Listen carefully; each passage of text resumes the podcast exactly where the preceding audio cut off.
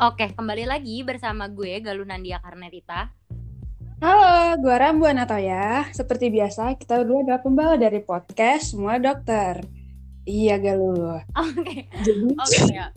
Jadi kita udah terkenal nih Toy kan, biasa ya kan. Sebenarnya kita mau nyapa dulu nih para pendengar kita ya kan kayak biasa. Sebenarnya Iya. selamat pagi, selamat sore, selamat malam dan juga selamat siang bagi semua yang mendengarkan di mana pun dan kapan pun kalian berada. Semoga kalian masih tetap aman-aman aja, masih lancar-lancar aja, masih sehat-sehat aja dan tentunya terhindar dari pandemi COVID-19 ini. Bener nggak Toy? amin. Bener banget, Galuh. Jadi, hari ini, hari ini kayaknya episode spesial gitu ya, Betul. Galuh? Eh wait, nggak wait, kita kurang satu dulu Toy. Kita belum memperkenalkan apa itu semua dokter. Oh iya, bener banget. Jadi- Kebiasaannya. podcast semua dokter ini sebenarnya ditujukan biar semua orang yang mendengarkan tuh jadi eh, namanya kan semua dokter ya jadi seperti namanya semua orang bisa jadi dokter sebagai bentuk preventif jadi eh, yang mendengarkan podcast ini tuh harapannya jadi kayak weh gue ngerti nih gue bisa bantu orang-orang buat bisa mencegah penyakit itu atau mencegah yang kita bahas kayak kemarin kan topik kita rematik ya toh ya Iya, bener banget. Sebagai agen edukasi gitu ya kan? Betul, Toy. Terus tadi kan lu bilang ya, kita lagi ada special episode. Bener banget, Toy. Kita lagi ada special episode. Nah, hari ini kita nggak sendirian, Toy. Hari ini kita sama tamu-tamu kita yang bikin kita ada di sini, Toy. Eh, tamu-tamu. Iya, Toy, Yang- bener. Hmm, mau kita gimana tuh? Jadi ada em, founder kita, boleh nyaut, guys? Oh, founder kita Maaf nih, ternyata. foundernya nggak bersuara nih. Halo, halo semuanya. Kita, kita perkenalkan ya secara lebih rincinya. Oke, oke, Terus oke. ada co-founder kita nih. Silakan Halo. Wuh, asik banget ya. Dan ada yang terakhir yang paling penting banget nih yang bikin Instagram kita bernyala dan Instagram kita berwarna toy. Yaitu kreatif desain kita. Bisa di bisa menyaut kreatif desain? Halo. Anjay, asik banget. Oke, nanti kita Yeah. bakal memperkenalkan ya lebih panjangnya lagi nanti. Tapi sebelum itu toy, kita tuh hari ini mau ngapain sih toy? Jadi hari ini tuh kita mau ngebahas tentang dunia kedokteran. Jadi jadi kita hari ini tuh nggak bakal ngebahas tentang kayak kemarin-kemarin materi-materi atau teori-teori apa-apa gitu. Hari ini tuh kita mau sharing-sharing sama tamu-tamu kita. Bener banget. Hmm. Oke, tapi sebelumnya nih Toy, kan kita mau bahas tentang dunia kedokteran. Kita update dulu dong tentang pandemi COVID-19 ini. Data udah berapa sih? Oke, jadi kalau untuk eh, update terakhir hari ini tanggal 27 Juni jam jam 8 malam tadi itu eh, terakhir untuk di dunia angka kasusnya itu udah mencapai 9,9 juta. Udah wah, bentar lagi pecah tuh jadi ya kan bentar lagi itu. Selamat ya untuk dunia ini. Kita ber 9,9 juta. Terus untuk angka kematiannya itu sudah mencapai 497 ribuan. Tuh, jadi detailnya nanti bisa dibaca di deskripsi yang kita Oke, ini di dunia ya tadi ya? Ya, ini dunia. Terus kalau untuk angka, angka kesembuhannya itu udah 5,3 juta. Nah, kalau di Indonesia, di Indonesia itu eh, angka kasusnya sudah mencapai 52 juta eh ribu 52.812 itu angkanya angka kasusnya. Terus angka kematiannya sudah mencapai 2.720 dan angka kesembuhannya sudah mencapai 21.909 gitu jadi emang terus meningkat ya sebenarnya untuk ka- kasus covid kita ini Betul, Toy. Hmm, hmm. Itu tadi buat dunia apa buat Indonesia sih? ini yang Maaf nih. yang kedua tuh ya gitu yang Oh. pertama tadi yang sembilan juta tuh eh, ini dunia Yang Indonesia udah sampai Tapi berapa ya, anyway kita tetap mau berterima kasih sama semua yang sudah berperan di dalam menurunkan angka pandemi ini. Mm-mm, bener banget ya lu Mm. Oke, kita langsung masuk aja kali ya ke topiknya daripada terlalu panjang. Iya bener banget Oke. gak gak habis habis kalau kita Oh iya, ngomongin bener covid juga. Bener juga. Oke. Kak, Iya. tadi seperti yang lu bilang tuh kita bakal hari ini bahas tentang dunia kedokteran. Dan gue juga udah nyebutin kan, kalau tadi ada tamu-tamu nih Toy. Kita perkenalan dulu kali ya sama tamu-tamunya. iya Oke. Hmm, tadi cuma satu doang ya sekarang kita kenalin deh biar biar nggak bingung nih pendengar kan Betul, Toy. Hari ini ada founder kita, Anjay, penemu kita. Doi ini juga adalah ketua senat kita nih, Bro. Asik banget gak tuh? Kita sama ini hilang terus ditemuin nama ketua senat kita. Betul. Coba kenalin diri bang, silahkan bang.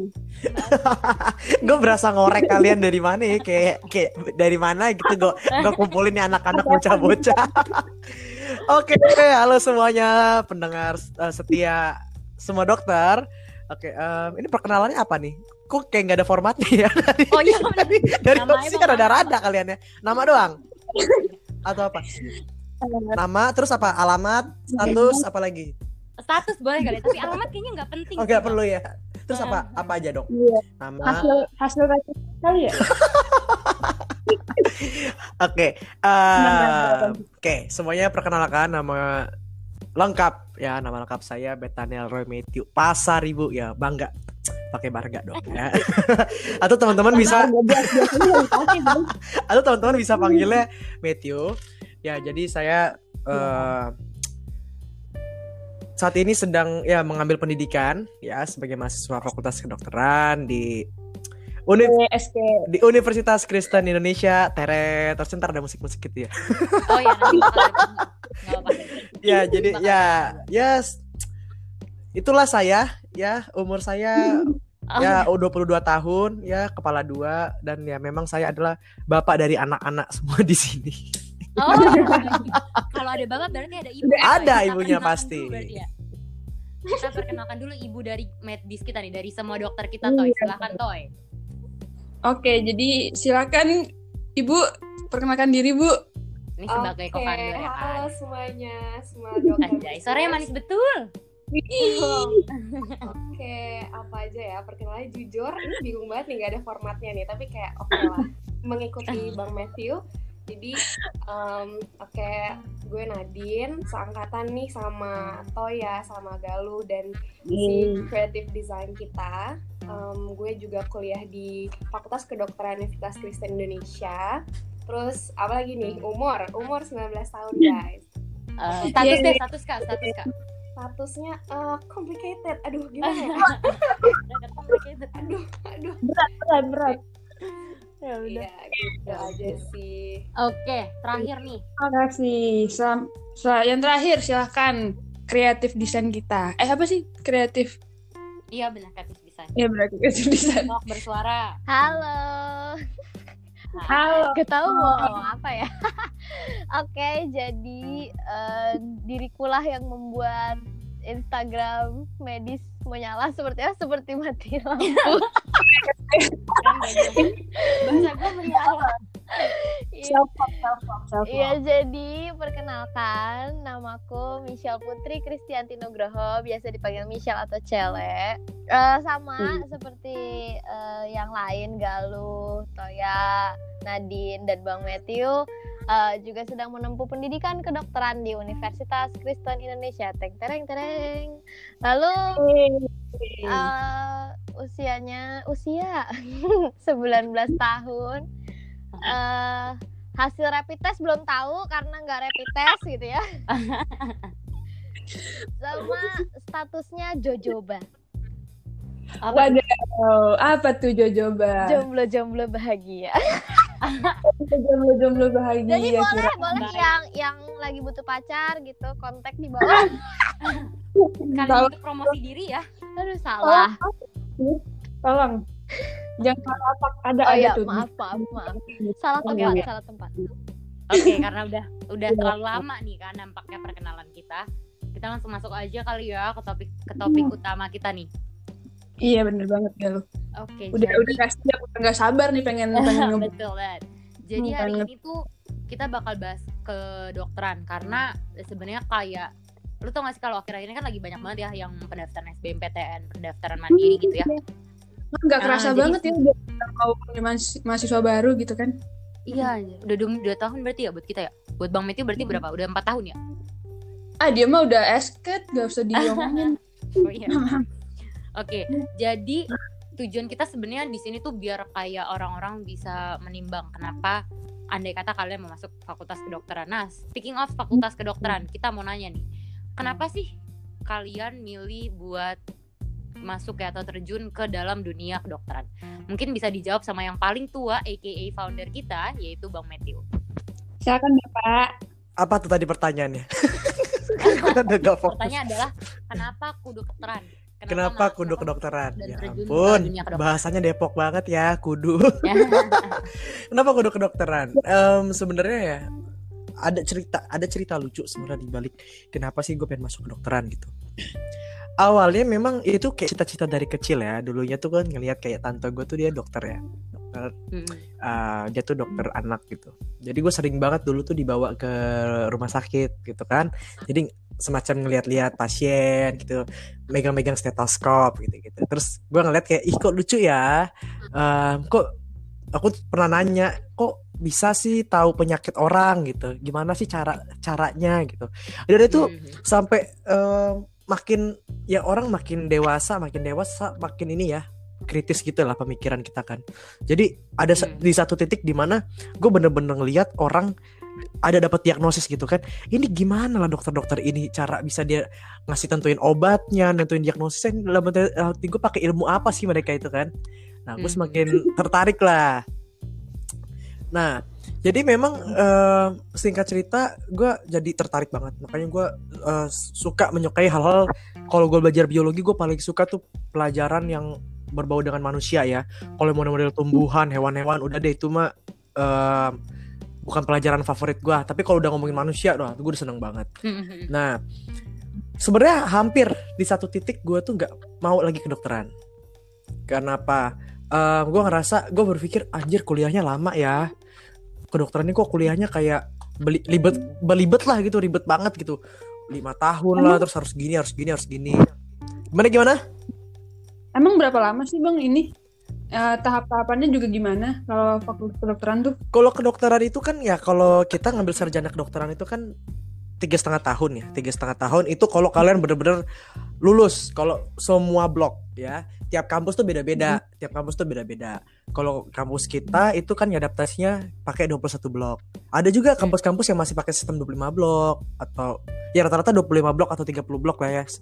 Tapi rata-rata sih 25 blok atau nggak 21 blok gitu. Habis tiga setengah tahun ya kita skripsi sidang dan lain sebagainya ambil dapat sarjana kedokteran terus kita melanjutkan pendidikan eh, kepanitan klinik atau kita bilang kok itu nanti kita dua tahun sekitar dua tahun. Jadi eh, habis dua tahun ada lagi belum tentu selesai kalian. Ada namanya ujian eh, UKMPD atau ujian kompetensi kompetensi mahasiswa profesi dokter ya kan?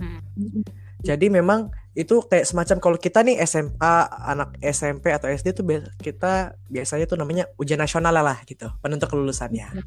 Nah, itu nanti ada ujian tertulisnya atau kita bilangnya CBT, itu computer based test, sama satu lagi itu OSCE atau Objective Structural Clinical Examination. Nah, jadi itu kayak semacam kita ya kayak role play, kita bermain peran antara kita sebagai dokter dan pasien. Udah baru selesai dari itu uh, misal kita lulus nih, ya kita oke kita dapat sumpah dokter, tapi kita belum juga boleh untuk praktek. Nah, Hmm. Kenapa? Karena kita belum dapat yang namanya surat izin praktek. Nah, kita harus ikut yang namanya tahap namanya internship. Nah, itu biasanya satu tahun. Barulah Oh. kalau kita sudah menjalankan tahap internship, barulah kita bisa mendapatkan surat izin praktek atau ntar ada STR-nya atau surat tanda registrasi ya kalau nggak salah ya. Jadi ya total-total sebenarnya kalau kita menjadi dokter sepenuhnya atau dokter seutuhnya itu sekitar tiga setengah tambah dua lima lima setengah taruhlah aku berarti enam tahun tambah intensif satu tahun jadi tujuh tahun itu kalau kalian sekolahnya lancar. Begitu. Wah. nah kenapa untuk alasan pengen jadi dokter? Ya ya. sebenarnya ya balik. Tadi saya ada satu titik di mana saya karena males banget kan? Males banget eh, untuk aduh sekolah kedokteran lama. Cuman gue coba ngelihat dari struktural keluarga itu nggak ada yang lanjutin. Jadi kayak bentuknya tuh semuanya di tante gue di generasi Hmm. eh, nyokap lah nyokap bokap itu di situ di bawahnya anak cucu-cucu dari oma tuh nggak ada jadi eh, ya udah Hmm. eh, jadi kayak satu-satunya lah yang bakal ngelanjutin gitu jadinya ya udah aku mau nggak mau jadi ngambil itu begitu ceritanya Hmm. Oh berarti sebenarnya jatuhnya kayak apa ya? lihat sosok orang gitu ya berarti jatuhnya terus akhirnya kayak tertarik gitu ya Termotivasi gitu Ya, ya. termotivasi. Ah oke oke terima kasih bang Matthew atas. Oke, terima kasih. sekarang kita lanjut ke co-founder kita kali ya Mbak Najib Iya. boleh kenapa sih akhirnya memilih buat terjun ke dunia kedokteran Hmm, oke. Pertanyaannya sangat general ya. Tapi sebenarnya sih kalau dibilang kenapa mau FK, karena keluargaku tuh banyak banget, keluarga gue banyak banget yang dokter. Nggak banyak banget sih, tapi eh, keluarga inti tuh dokter kayak nyokap bokap dokter, tante dokter, om dokter, em, istrinya om dokter juga. Jadi kayak em, lingkungannya tuh dari kecil emang ngelihatnya dokter dokter dokter gitu kan apalagi waktu gue masih kecil tuh uh, gue termasuk anak yang sickly lah kayak I often dirawat di rumah sakit dan Hmm. um, sering bolak balik ke rumah sakit juga gitu jadi memang sebenarnya pemahaman yang paling mendalam untuk mau ambil profesi apa sih atau gue tertarik uh, di bidang apa sih ya yang gue lihat selalu secara intens itu dunia kesehatan dunia kedokteran lebih tepatnya terus sebenarnya kenapa bener-bener kenapa pengen jadi dokter itu karena em, gue ngeliat banyak banget nih pasien papa gue yang udah sembuh dan mereka tuh ngerasa kayak oh life savior banget nih dokter ini gitu. Kayak em, papa gue tuh punya his own uh, satisfactory kalau ngenolong orang gitu. Kayak em, apa ya kayak gue merasa kayak punya apa ya punya iya punya satisfactory-nya sendiri aja lo kalau nolong orang lo bantuin orang kayak Mhm. bahkan tuh ada kata-kata sampai dosen-dosen kita tuh sering banget ngomong ini kalian pasti tahu. Kalau pasien udah suka banget sama dokternya ketemu dokternya aja tuh udah kayaknya tuh udah sembuh gitu loh. Nah dan itu tuh yang Oh iya iya. kan? Dan itu Mm, bener gue banget, bener kayak wah kayak I wanna be that kind of person I wanna be that kind of figure. Kayak gimana sih rasanya tuh lo nolong orang sesincere itu? Gimana sih caranya lo bantu orang? Kayak bener-bener em, kayak orang tuh udah hopeless banget udah capek banget udah nggak tahu lagi nih gimana caranya saya bisa sembuh dok. Terserah aja deh gitu. Tapi setelah dibantu sama dokternya tuh eh, kayak mereka tuh punya hope lagi. Mereka bisa mereka bisa punya motivasi untuk oh iya gue harus sembuh gue harus hidup gue punya keluarga gue punya a long life to live on gitu loh. Jadi sebenarnya itu karena lingkungan gue semua dokter banyak yang dokter terus gue sering bolak balik ke rumah sakit gue anaknya sakit kan dulu Hmm. sama gue merasa ya kayak I have my own calling aja sih kalau Anjay. gitu keren sih keren merinding gue Iya. Mm, berarti emang emang panggilan gitu ya, pengen bantu nge- pengen ngebantu orang lain gitu Iya, kan. karena, karena Oke. jujur gue sebenarnya ada sih ketertarikan kayak gue tuh dulu sempat rebel gitu SMA zaman kan stres tuh kayak orang orang intan lah segala macam gue tuh sempat rebel gitu sama mami gue. Kayak mi udahlah. Kayak I'm gonna take HI gitu ngambil international relations aja gitu. Karena gue ngerasa kayak kayaknya itu deh yang pas paling bisa gue ambil selain FK gitu kan. Rasanya tuh kayak apa ya mungkin gue cocok tapi it's not the kind of challenge that I've been looking for lah gitu. Gue ngerasa kayak Mantap. Kok kita mirip ya, Din ya? Kok kita mirip ya pengen ambil international relation ya? Iya kan apalagi Wow. kalau Oh, ekonomi udah- gue aduh nggak bisa banget nih duit gitu kan sorry atau akuntan aduh nggak ngerti banget nih sorry sorry Wow, emang ini ya, emang emang sebenarnya udah satu pikiran banget ya, Co-founder. eh, co-founder sama oh co-founder. yo Yoi dong. Hmm, mantap. Oke. hard sell hard sell Hmm, Oke. Oke, makasih Nadine untuk pendapat. Sekarang kita masuk ke Cele. Gimana Cele? Kenapa eh, dulu pengen masuk kedokteran atau mungkin kenapa sekarang masih mau bertahan di kedokteran? Sebenarnya nggak nggak semenarik ceritanya Bang Matthew dan Nadine sih. Lu sudah melakukan disclaimer terlebih dahulu Iya, ini saya kasih tahu ya nggak menarik sama sekali cerita saya ini. Aduh, jangan gitu dong. Jadi, Coba kita dengerin dulu. Eh, gitu. aku sebenarnya dari Dengerin. awal tuh nggak mau jadi dokter karena iya karena Oh iya? bener-bener track recordnya tuh di keluarga aku tuh sama sekali nggak ada yang masuk ke dunia medis gitu loh semuanya tuh IPS IPS ada paling tanteku yang jauh banget dia dokter gigi gitu loh tapi kayak nggak deket juga jadi bener-bener semuanya tuh IPS ekonomi Mhm. apa akunta akuting gitu-gitu kan Hmm. jadi dari kecil tuh aku kepikiran Mm-mm. oke gue lulus kuliah gue jadi karyawan swasta bener-bener orang kan anak kecil tuh uh, mimpilah setinggi tingginya aku udah beneran kayak oke gue lulus karyawan swasta gitu loh kayak karyawan udah titik gitu loh Oke. padahal Oh. padahal kondisinya Um. adalah aku tuh dulu uh, apa namanya bego banget gitu loh dalam hitung-hitungan kayak kalau setiap kali jualan aja rugi gitu loh jadi kayak mau Gak cocok banget. Oke. nyari mati aja gitu loh sampai eh, akhirnya pas ke 6 SD kalau nggak salah aku tuh sadar aku tuh suka banget pelajaran biologi tapi bagian yang manusia doang sama kayak Bang Matthew. Kalau udah bagian tumbuhan gitu-gitu, wah gila itu udah paling jelek deh nilaiku.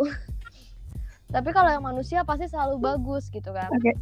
Terus em, pas SMP eh, opa aku eh, kena stroke gitu kan. Terus kayak aku deket Hmm. banget kan sama dia dan eh, sekarang sih udah almarhum tapi kayak itu yang bener-bener jadi titik balik aku aku pengen banget jadi dokter karena di situ aku lihat dokternya opaku gimana dia ngelayanin opaku dengan sebaik itu terus gimana dia eh, Hmm. cara-cara dia nge-treat gitu sehingga setidaknya kayak aku masih punya waktu lebih untuk bisa sama opaku meskipun sakitnya parah gitu kan. Dan kayak menurutku dari situ yang kayak rada ngeinspirasi gitu sih. Tapi sempat Hmm. sempat batal mau jadi dokter juga karena karena aku tuh eh, apa namanya bego banget dari dulu sebenarnya. Sekarang jadi pinter nggak? Eh, bolot juga sih justru di situ eh, setelah aku lihat bahwa ini yang paling penting sih ternyata tuh bahwa kalau masuk ke dokteran itu tuh bukan bukan masalah seberapa pinternya lo gitu loh. Bukan seberapa Hmm. eh, mampunya lu buat eh, nge-memorize semua hal gitu kan seberapa apa banyaknya piala olimpiade lu enggak. Tapi di mana dilihatnya tuh dari niat lu gitu loh. Kayak seberapa rajinnya Bener lo karena masuk kedokteran ini jujur kalau misalnya kamu sendiri nggak punya niat buat baca rajin gitu tuh udah nggak bakalan bisa survive meskipun kamu sepinter apa pun gitu loh jadi di situ benar-benar Mm-mm. eh, akhirnya aku memutuskan untuk masuk kedokteran deh Betul sih. Betul betul. Hmm, bener banget, bener keren banget. Jadi sebenarnya selain cita-cita tuh ada ya ceri ada cerita gitu yang yang lebih menguatkan lagi Iya. tekad-tekad dari teman-teman ya. Iya banget.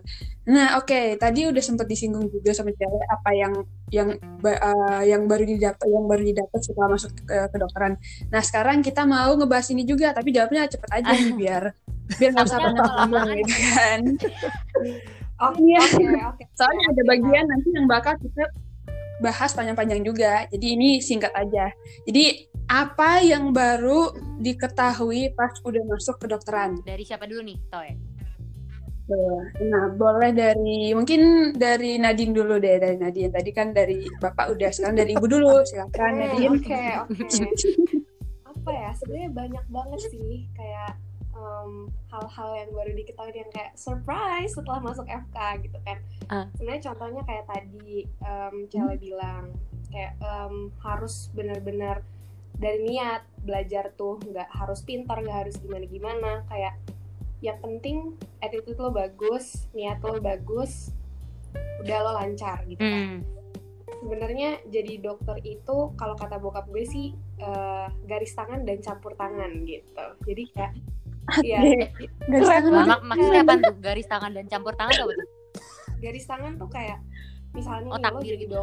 iya takdir gitu. Kan Oh. kayak banyak orang yang bilang kayak aduh gue nggak bisa nih lulus eh, SKT gue nggak bisa nih jadi sumpah dok gue nggak bisa sumpah dokter. Udahlah emang takdir gue bukan di dokter kali. Nah tapi mungkin lo nggak menambahkan formula yang kedua which is campur tangan gitu. Apakah lo effort lo itu mumpuni apakah kemampuan lo itu mumpuni apakah pengalaman lo experience lo latar belakang lo semuanya bisa membantu lo di FK ini gitu. Loh jadi memang harus banyak Hmm. effort sih kalau di FK Oh, itu hmm. paling sih yang Hmm, paling yang gue rasain itu banget sih garis tangan dan campur tangan. Kayak nggak nggak mesti lo pinter nggak mesti lo hebat. Yang penting lo tuh rajin ulet. Kayak lo lo bisa ngakuin lo salah gitu loh. Itu sih intinya. Karena jadi dokter itu menurut gue uh, long life learning sih gitu Bener banget, setuju aku. Hmm, bener bener bener banget. Setuju sih. Lanjut Toy, siapa lagi nih Toy selanjutnya? Lotre, pemenang lotre. Oke. Kem- Kemenang lotre ya. Oke, jadi oke makasih Nadine. Sekarang kita mau dengar pendapat dari eh, Bang Matt. Silahkan, Bang Matt. Tadi kan Bang pertanyaan ini apa sih yang ditemuin pada saat masuk di kedokteran ya? Hmm. Oke, kalau Mm-mm. gue sih simple ya, yang gue temuin itu cuman ya eh, kalau Nad- Nadine kan ya kalau yang dibilang Nadine tuh tuh ada benarnya juga. Eh, tapi kalau menurut gue itu ya itu bagian seba- sebagian daripada proses kita ya. Tapi satu hal yang bener-bener gue temuin bahwa ya tubuh kita tuh anugerah udah itu doang. Udah that's all. Setelah mempelajari Iya. kedokteran gitu ya. Iya, Iya. maksudnya Tuhan tuh sudah merancang de- dengan sedemikian rupa. Ya, ibaratnya manusia tuh memang ya udah makhluk paling sempurna aja, udah that's all, udah nggak ada lagi yang bisa Hmm, hmm, hmm. mengganggu gue itu. Hmm.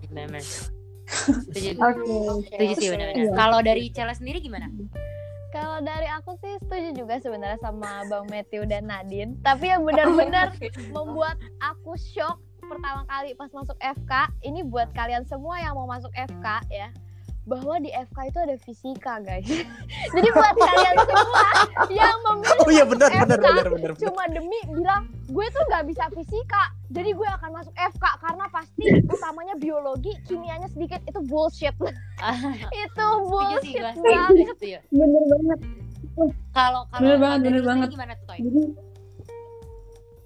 tapi sebenarnya tuh bukan cuma fisika doang tau atau kimia atau biologi, matematika juga sebenarnya masuk juga. maksudnya yang nggak sebanyak fisika sih. Eh, matematika banyak. Tapi Iya. kayak yang masif yang sampai logaritma logaritma gitu. Iya emang emang nggak kayak gitu sih. Cuma kalau kalian pokoknya kalau kalian mikir cuma biologi doang itu sebenarnya Ah, salah persepsi yang sangat besar banget ya. Karena semuanya tuh dibutuhin banget di sini. Jadi kalau emang maksudnya nggak bisa main-main juga kalau mau masuk kedokteran harus benar-benar disiapin semuanya Betul. gitu. Kalau kalau gue sih, Iya. gue gue kagetnya ini sih. Gue baru tahu kalau ujian di kedokteran satu menit ganti soal anjir. itu juga itu bikin stres banget Eh, sumpah. Itu gue pas pertama kali ya pas tahu di praktikum setiap satu menit pindah gue kayak hah satu menit pindah gue udah mau nangis aja anjir sumpah dan soalnya tuh soal kasus gitu ada kasus kasus penyakit gitu kan. Terus kita harus kita pecahin. Terus dalam satu menit doang. Atau kalau ujung-ujungnya cuma kalimat terakhir aja tau gak sih iya mas supaya kan ya itu Iya. ada multi talenta banget itu lagi lagi ngeliat mikroskop mikir ngitung Terus? soal juga kan anjir terus begitu udah pindah ngelirik-lirik soal sebelahnya tadi gue bener gak ya kemungkinan untuk nyonteknya pun sedikit atau anjir. enggak atau enggak mainan mainan jari ya kan? wah betul Ya ya. Oh oke. ah, ah, ah. setuju atau enggak baca option doang nggak baca soal udah option mana yang paling kena di udah hati udah jadi ya. itu terus tahu gak yang paling susahnya Apa? Kalau misalnya ternyata salah buletin nomor Wah itu kacau sih, itu kacau terus banget. begitu sih. di akhir loh kok kurang satu nomor matilah yang mana yang belum gue jawab Iya tuh bener suka banget itu. Kita mulainya di nomor 5 tapi kita ngebulatnya di nomor satu. Oke, mati oke. banget tapi itu Udah siap, udah siap uang remet. ini jelek setuju setuju udah udah. Iya benar ada terlalu panjang gitu ya. Lanjut Toy ke pertanyaan terakhir. Tapi kalau misalnya oh iya oke. kalau kalian nanti mau mau nanya-nanya gitu ya lebih dalam nanti kita bakal taruh instagramnya matis.id kalian bisa hubungin lewat matis.id atau kak nanti gue taruh instagram dari masing-masing kita. Jadi kalian bisa personal kontak ke mereka sendiri masing-masing. Iya. ya nggak Toy? Oh, boleh banget iya benar Boleh, Oke, boleh. lanjut. oke jadi Semoga ada jodoh ya guys. Amin. Iya, amin satu pikiran kita bang Met Aduh, aduh, aduh. Oke, jadi sebelum kita makin makin jauh ya, kita ini kemakin ke mana-mana gitu kan pembahasannya, kita langsung aja nih ke pertanyaan terakhir. Ya, pertanyaan. Buat kalian, apa sih mispersepsi kedokteran yang eh, tadinya kalian pikir kayak gini, eh ternyata pas masuk kedokteran kok justru kayak gini, kayak gitu. Coba apa mispersepsi dari kedokteran menurut kalian? Mulai dari dari Dari siapa dari ya, Cele dari coba yang dari Cele. Aduh. Mispersepsi ya.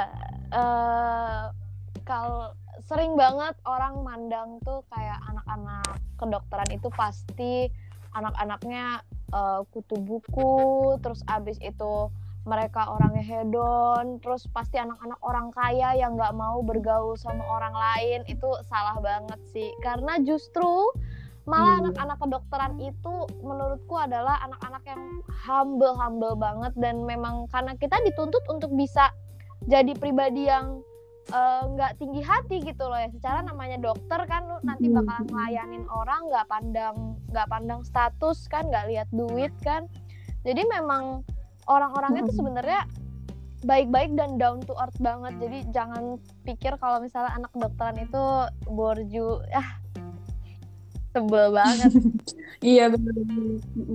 Jadi nggak cuma modal pinter doang ya, harus Betul berattitude juga.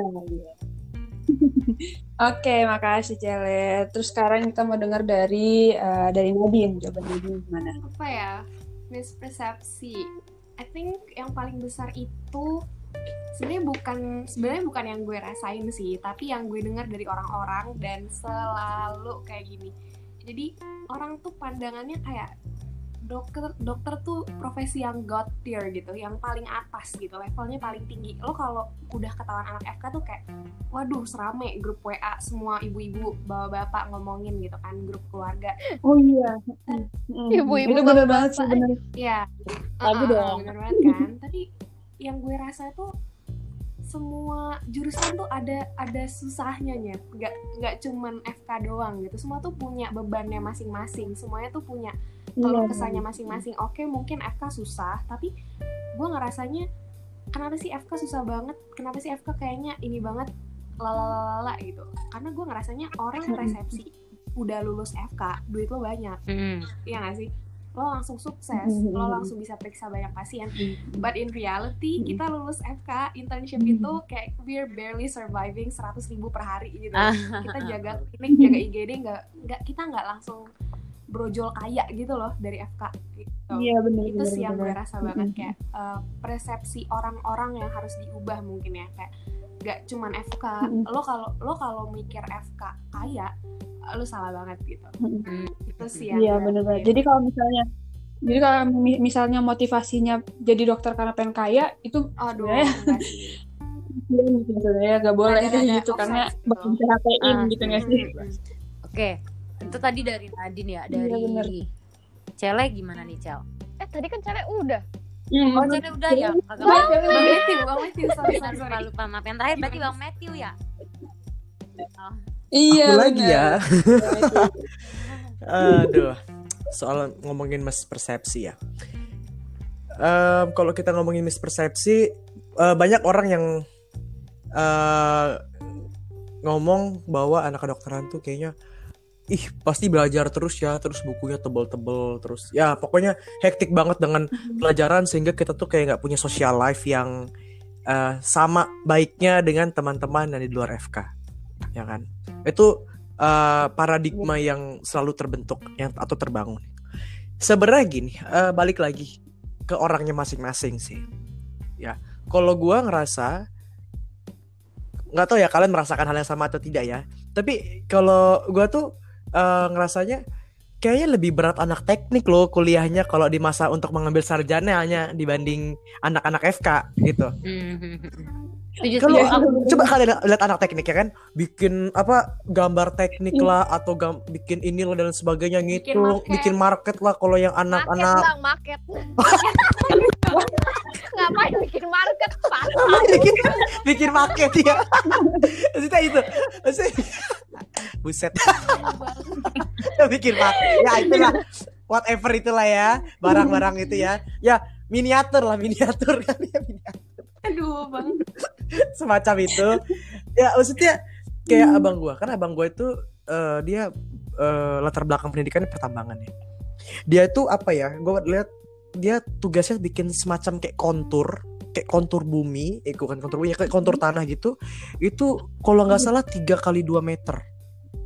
Itu dia gambar sendiri. Nggak boleh nggak boleh digambar. Itu tugas dia dan itu Hmm. besar dan itu Boleh besar jiplak nggak nggak boleh ya? jiplak dan itu harus berdasarkan pengalaman dia pada saat di lapangan jadi memang gue melihatnya bahwa ini adalah salah satu persepsi yang ber- sangat kalian perlu ketahui bahwa anak FK tuh lebih santai loh ternyata untuk kuliahnya dibanding anak-anak teknik Iya, aku aku setuju. Iya, karena aku coba eh, eh, banginginnya coba ke anak teknik ya, yang kuliah benar-benar kayak hektik banget gitu. Hmm. Untuk mengambil sarjana kedokteran, yes, anak teknik lebih berat. Tapi kalau untuk di pendidikan klinik, oke, iya benar, kita sangat hektik. Karena memang kita harus pasien, kita bikin status lah misalkan dan kawan-kawan. Jadi itu salah satu mispersep mispersepsinya tuh itu. Jadi jadi kalau kalian pikir anak FK tuh hektik atau capek banget atau gimana, untuk pendidikan sarjana kedokteran menurut gue sih enggak.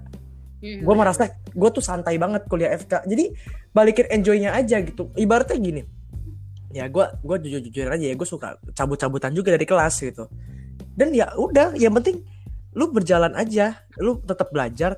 Jadi tetap bagi waktu main belajar organisasi dan lain sebagainya dan kawan-kawan. Jadi ya memang balik lagi ke kalian ya kalau kalian yang memang uh, membuat diri kalian stres ya itu salah di kalian gitu. Tapi bikinlah sesuatu kuliah di mana pun sebenarnya nggak harus FK bikinlah diri kalian tuh enjoy uh, suka dengan bidang itu dan ingat masuk FK itu jangan kalian pengen cari kaya. Sekarang jadi dokter itu sulit banget dihargainya ya guys. Ya, setuju, setuju, Ah. Iya. gaji kita Tapi yang itu UMR doang. Bener, tapi at some point di di masa kedokter di masa pas lagi jadi apa mahasiswa kedokteran ya, aku juga lagi aku juga mikir kayak orang-orang tuh kayak bilang dokter sulit, jadi dokter sulit iya. Padahal tuh aku sampai mikir gini sih, setiap fakultas tuh punya kesulitannya masing-masing. Jadi nggak nggak dokter tuh Hmm. super paling susah lah gitu dari antara mah padahal mah kagak be aja menurut menurut gua sih be aja. Kalau menurut lo gimana Toy? Mispersepsi apa itu? Ya iya benar. Mas di setiap setiap apa pun yang kita jalanin ada kesulitannya masing-masing kan. Jadi tergantung aja balik lagi kita suka nggak sama sama yang kita Ah. kerjain gitu. Itu kuncinya sih sebenarnya. Yang penting kita senang ngejalaninnya. Kalau kalau kalau nggak senang atau udah ada pikiran oh ini berat ya udah udah bakal berat sama selanjutnya. ini sih gue Gitu gue tuh baru sih. tahu kalau pas masuk ke dunia kedok ini masuk ke pertanyaan nyambung ke pertanyaan nomor dua karena gue baru tahu kalau anak kedokteran tuh ada juga yang bandel ya nggak sih Bener, Ada bener dong. banget. Eh, segar gitu, iya pas guys. kayak pas Ternyata ada yang tipsen guys. iya ada FK ada yang tipsen. gue pikir semua orang itu yang strict pakai apa kacamata kuda gitu loh yang cuman kayak belajar belajar belajar padahal mah enggak anjir Kupu-kupu kuliah pulang gitu Hmm. kan. iya iya boro-boro kupu-kupu kita mah ya kan Rapat. kura-kura Iya, kita ya kuliah rapat kuliah rapat Kita kupu-kupu loh. bener banget Kita kupu-kupu loh. Kuliah pusing. Oh. Ya, Definisi yang lain oke oke Kalau gue sih yang ini sih pembelajarannya itu loh yang sistem bloknya. Kalau dulu sih mikirnya ya Biasa. kuliah biasa gitu kan. Ternyata pas masuk kedokteran kok per blok, per per sistem gitu ya. Apa sih namanya? Bener.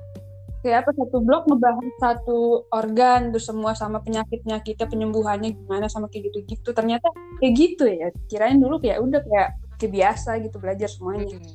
Itu kayak gitu seru juga ternyata. Tuh, bener-bener sih per sistem. Oke, ini gue yakin udah cukup panjang ya kan. Kita tutup nih, tapi sebelum kita tutup, gue mau tahu dong. Iya, kerasa banget ya kongkol-kongkol Bener, kita hari ini.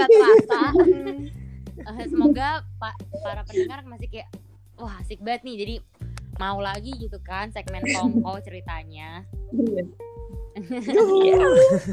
Di di pertanyaan terakhir aku penasaran sih. Kalau kalian punya kesempatan buat ngomong sama mereka yang mau terjun ke dunia kedokteran gitu ya apa satu kata atau satu kalimat yang mau diucapin buat mereka yang mau terjun ke dunia kedokteran? Dari bang Matthew dulu deh dari founder kita baru kita rentetin kayak tadi. Oke, siap. Em, jadi pesan ya. Jadi sebenarnya em, ya teman-teman semua di sini sebenarnya kami tidak ingin ya terkesan menggurui ya, tapi kita coba sharing-sharing doang gitu ya. Pesan buat teman-teman semua ya mungkin yang eh, kalau aku mungkin konteksnya nggak terjun ke kedokteran ya pengen masuk FK dulu aja deh gitu ya, Hmm. pengen masuk FK dulu aja. Ya intinya eh, pesannya adalah kalau kalian pengen masuk FK kalian benar-benar serius dan ingat bener-bener tanya dulu kalau kata lagu tanya hati kalian gitu tuh bener gak sih motivasi gue tuh udah masuk FK ini apa sih sebenarnya Jadi motivasinya apa dulu? Itu itu yang utama dan terutama. Kalau motivasi motivasi kalian udah salah, ya mendingan gak usah gitu, mendingan kalian stop. Karena jatuhnya gini, em, di FK itu jatuhnya lebih ke arah pressure jatuhnya pressure kalian tuh bener-bener baik itu secara mental secara ya akademik memang kita cukup ditekan ya cukup ditekan gitu jadi memang tanya dulu hati kalian motivasi kalian tuh kalian benarkan dulu. Kalau misalkan motivasi kalian ternyata cuma setengah-setengah atau kalau kalau kata hati kalian ah setengah-setengah dia aku masuk FK mendingan jangan. Jangan juga masuk FK hanya untuk mencari ketenaran atau meningkatkan strata sosial kalian. Ketika kalian misalkan ngumpul sama teman-teman kalian teman-teman alumni SMA kalian Hmm. ah gue pengen dilihat keren ah karena gue anak FK no tolong jangan buang-buang pikiran itu jauh-jauh karena sejogjanya Hmm. percayalah kalian pun yang akan iri dengan teman-teman kalian nanti yang bahwa teman-teman kalian tuh bisa lebih sukses duluan dibanding kalian itu kalau dari aku Iya, Setuju sih aku, setuju, setuju. Benar banget. Itu dari Hmm. Bang Matthew ya. ya Makasih Bang benar Matthew. oke Kalau dari Nadine sendiri nih, co-founder kita. Menurut Mhm. Nadine apa sih yang mau diucapin? Kalau dari gue sendiri ya, ini tadi kan Bang Mehdi itu lebih kayak gue yakin gak sih masuk FK gitu kan. Tapi kalau Hmm. gue ini khusus untuk anak-anak yang emang sudah mantap hatinya mau masuk FK. Please banget buat kalian yang emang pengen banget masuk FK, punya motivasi dari dalam diri mau masuk FK, please have perseverance. Please Hmm. banget karena di FK itu akan apa ya?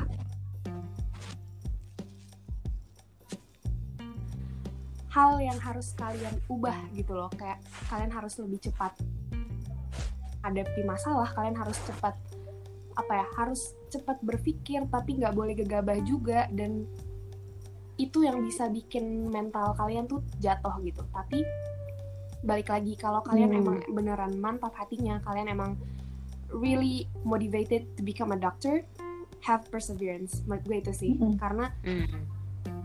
Nggak sekali dua kali lo tuh bakal gagal nggak sekali dua kali lo tuh bakal jatuh tapi kalau misalnya lo punya perseverance ibaratnya kayak lo hantam aja semuanya jalanin Iya, aja semuanya lo salah bisa dibenerin lo telat ya udah next time jangan telat gitu loh jadi Bener, have bener. perseverance buat gue wow Bener banget. Yap. Keren sih Din itu keren. Wow. Terima kasih Nadine itu sangat sangat apa ya memotivasi sekali ya buat mereka yang mau mendengar, eh, buat mereka yang mau masuk I kedokteran gitu. hope bisa memotivasi ya jangan cuma Amin. asal denger aja Amin. Amin. Sekarang amin terakhir kreatif desain kita. Lalalala cele. Wow. Kenapa harus pakai lalalala Biar asik aja deh. Harus rewel gitu ya? Iya. ya kalau dari aku sih eh, buat yang mau untuk masuk ke bidang medis dan dunia kedokteran ini eh, yang pasti satu kata eh sa- nggak satu kata sih satu kalimat ini adalah eh, jangan pernah kalian ngerendahin diri kalian sendiri. Jangan pernah kalian ngerasa ah gue nggak bisa ah gue nggak sanggup. Karena kalau kalian ngomong kayak gitu kalian bakalan nggak sanggup beneran gitu loh. Kalau misalnya Betul. memang Tuhan berkehendak kalian buat jadi dokter kalian pasti bisa gitu loh. Jadi kalian harus justru nge-push diri kalian kayak aku pasti bisa aku pasti bisa. Tapi kalau misalnya memang andai kata kalian nggak berhasil buat menjadi dokter pun nggak perlu berkecil hati gitu loh. Karena kan rencana Tuhan kan kita nggak ada yang tahu kan. Mungkin em, masuk dunia kedokteran bukanlah hal yang terbaik. Jadi kalaupun buat kalian yang gagal untuk masuk ke dunia, ke dunia kedokteran jangan sedih jangan berkecil hati dan jangan berpikir bahwa dunia ini akan berakhir kalau gue nggak masuk kedokteran tetap Iya semangat Bener-bener. Oke. Benar Kalau sih. dari lu sendiri gimana Toy? Agak hmm, Pikiran. gak kepikiran ya. Menurut gue yang penting sih Tiba-tiba ditanya. eh, lu lu pinter tapi nggak menurut gue yang paling penting waktu lu masuk masuk dunia kedokteran yang harus dipegang adalah pinter dan rajin itu barengan lu pinter tapi lu nggak rajin ya nggak survive lu Iya. tapi eh nggak juga sih kalau dia nggak eh bener deng kalau dia nggak eh kalau lu nggak pinter gitu ya nggak pinter-pinter amat tapi lu rajin lu bisa nyimbangin sama mereka yang pinter menurut gue ya nggak sih Hmm. Ya bener. Yang penting tuh berkemauan ku. yang Iya. penting niat gitu betul niat-niat Hmm. Iya. Hmm. Kerja keras dan dengan kerja keras sih work smart gitu anjay. Study study hard. Oke Iya. dah, makasih ya Cel. Eh, Iya, makasih ya Toy.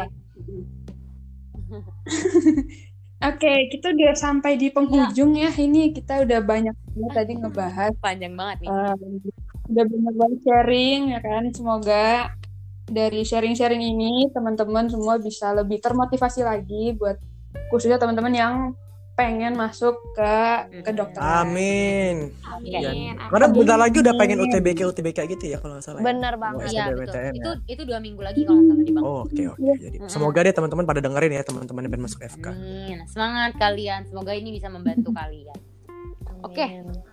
Sebelum kita tutup, kita mau berterima kasih dulu nih sama tamu kita. Terima kasih Bang Matthew selaku founder. Oke, Terima kasih, siap, Nadine, siap, siap. Semangat terus ya untuk berkarya teman-teman semua. Iya. Oke, dan terima Semangat kasih semuanya. Cele selaku kreatif desain dari Metis. Kalian bisa banget Terima mampir kasih. ke metis.id buat tahu lebih lengkap, tahu lebih jelasnya lagi tentang metis.id ini apa sih? Semua dok podcast semua dokter nih apa sih? Dan nanti kalau kalian mager, biar Iya, gua taruh di bawah linknya atau biar gua taruh di bawah namanya biar kalian bisa langsung cek. Wah, Iya benar banget. Oke, jadi sebelum berpanjang-panjang lagi, kita mau ngucapin selamat menjalani new normal. Terima kasih udah mendengarkan sampai akhir. Sampai jumpa di Ya, selanjutnya. episode berikutnya. Terima kasih. Oke, dadah Oke, semuanya. Bye. Bye.